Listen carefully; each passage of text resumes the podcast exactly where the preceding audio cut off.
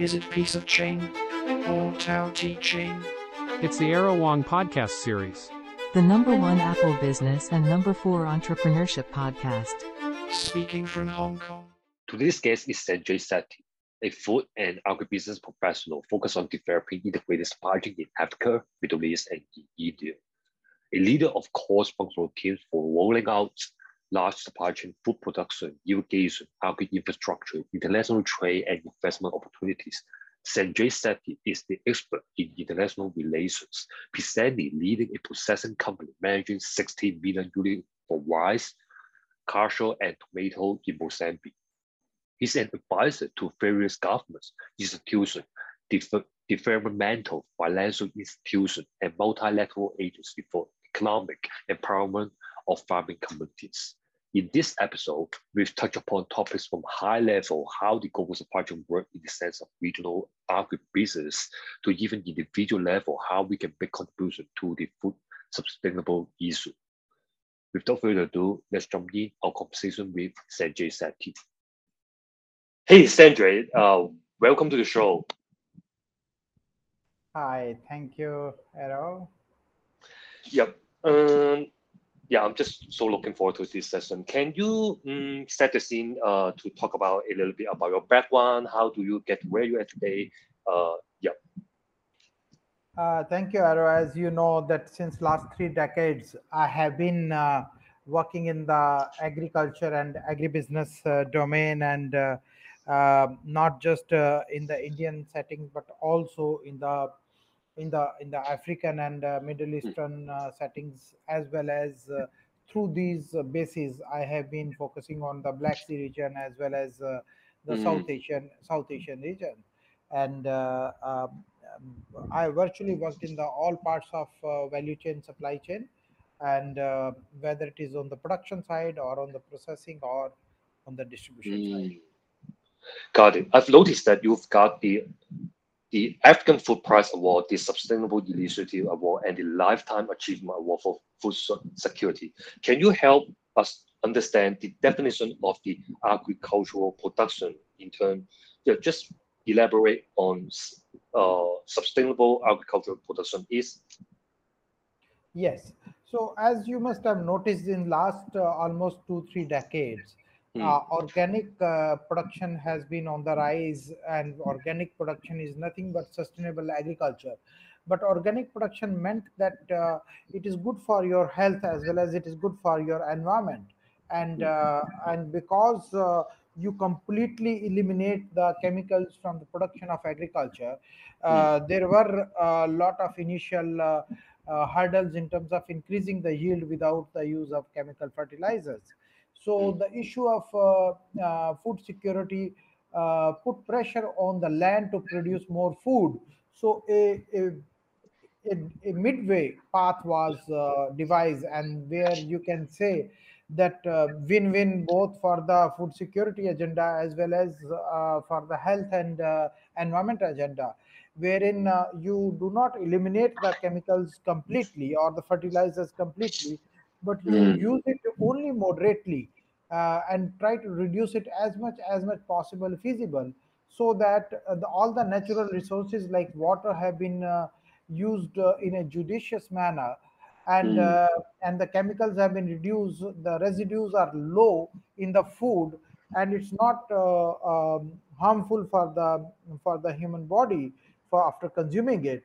But and and it is also having a lesser footprint on the environment but Mm, mm, but it is not completely uh, uh, it's not completely organic.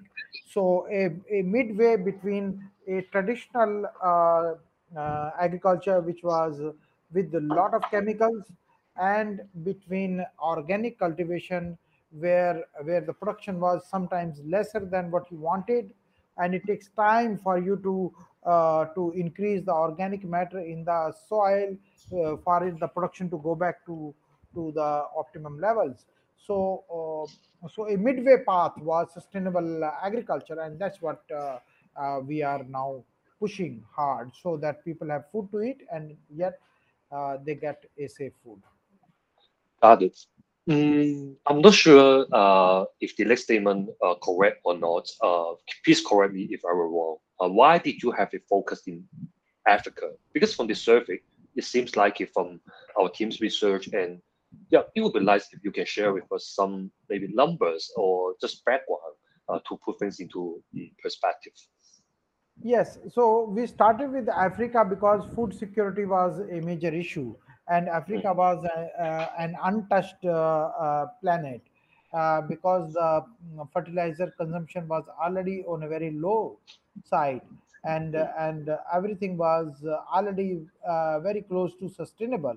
So we didn't want uh, uh, Africa to get uh, uh, their soils to get polluted the way uh, or degraded the way Asian countries like India, Vietnam, or even China have uh, gone down.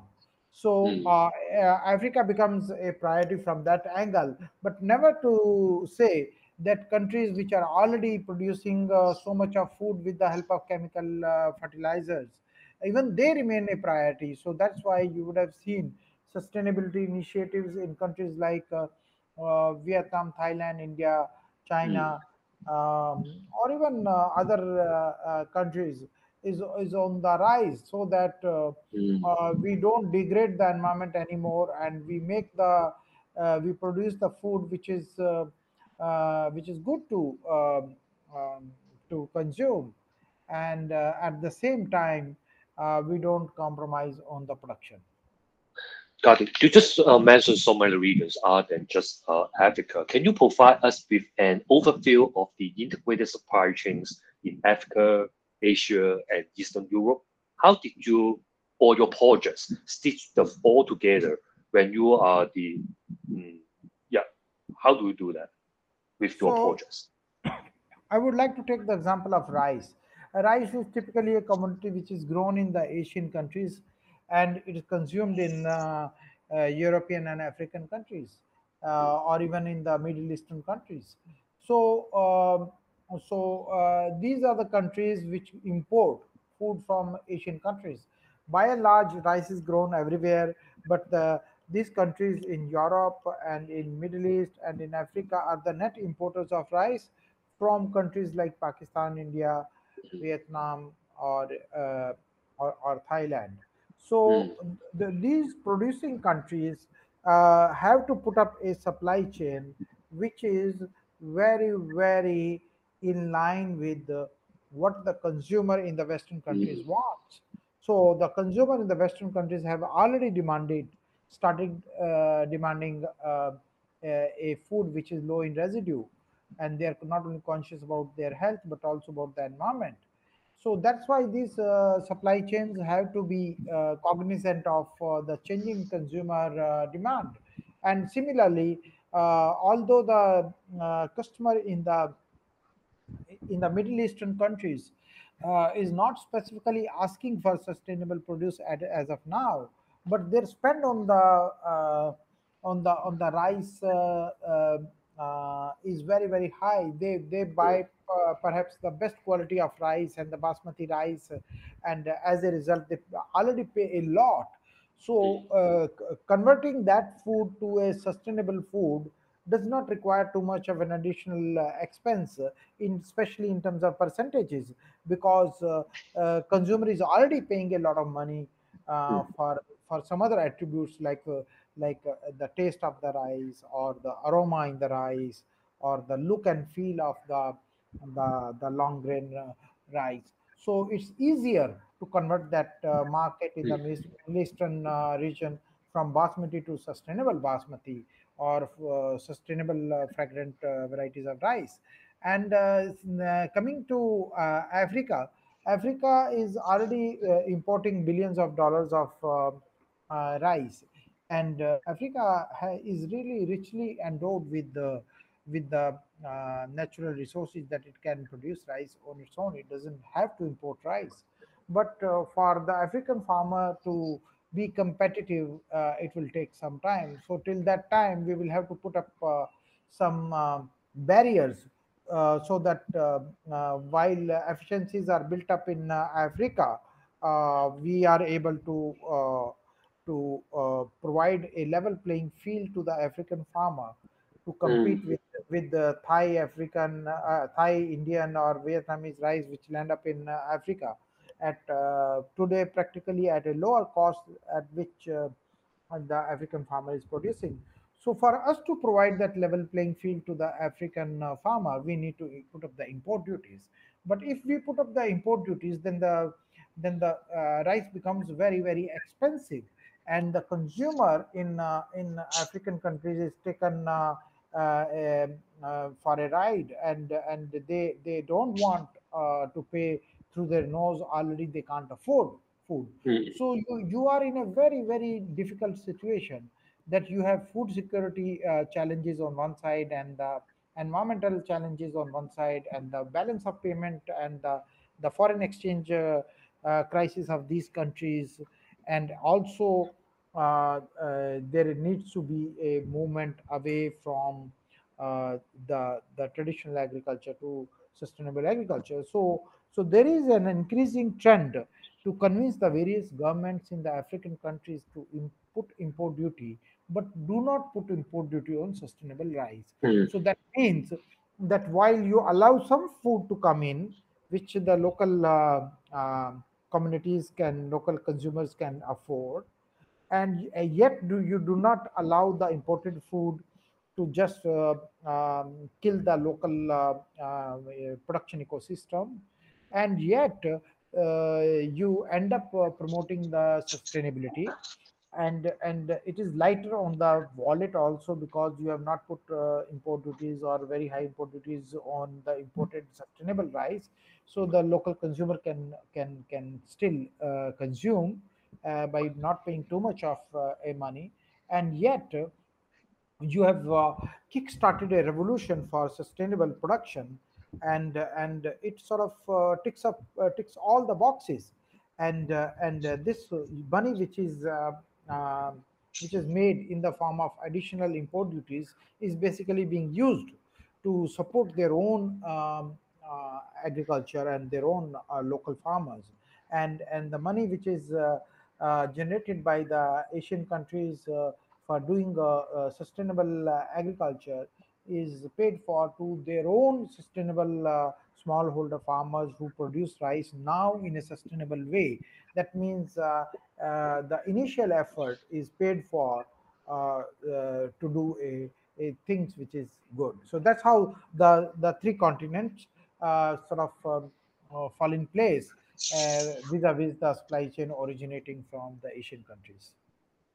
Thank you so much for the information about all these regions and which is a very great overview. So uh, I've noticed that there's uh, many trends, uh, crises, and then uh, the methods to, for dealing with it. But from the investor perspective, how do you identify the right investor investment opportunities for agribusiness in uh, all of these regions?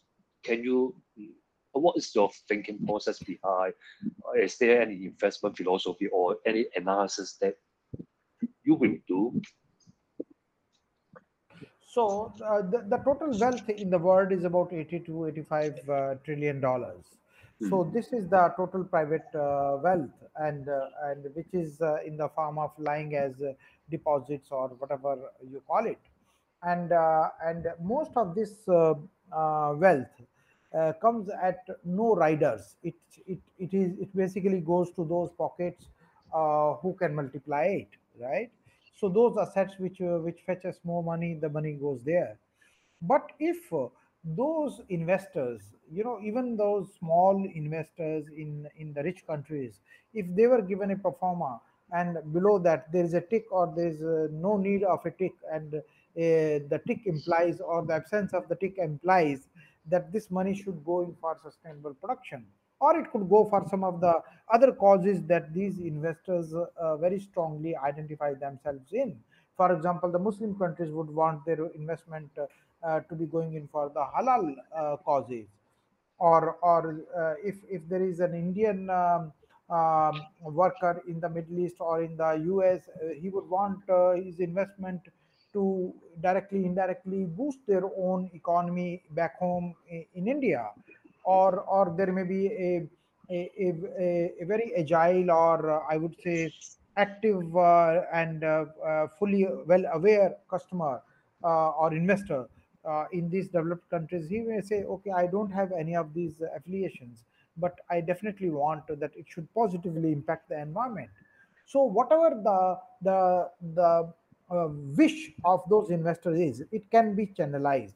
So out of those 86 trillion dollars, if a very small fraction, even if one uh, percentage of that can get channelized into these right thinking goals, that would Hmm. mean that you have a flood of money coming in for these causes. And actually, that flood has already converted into a tsunami.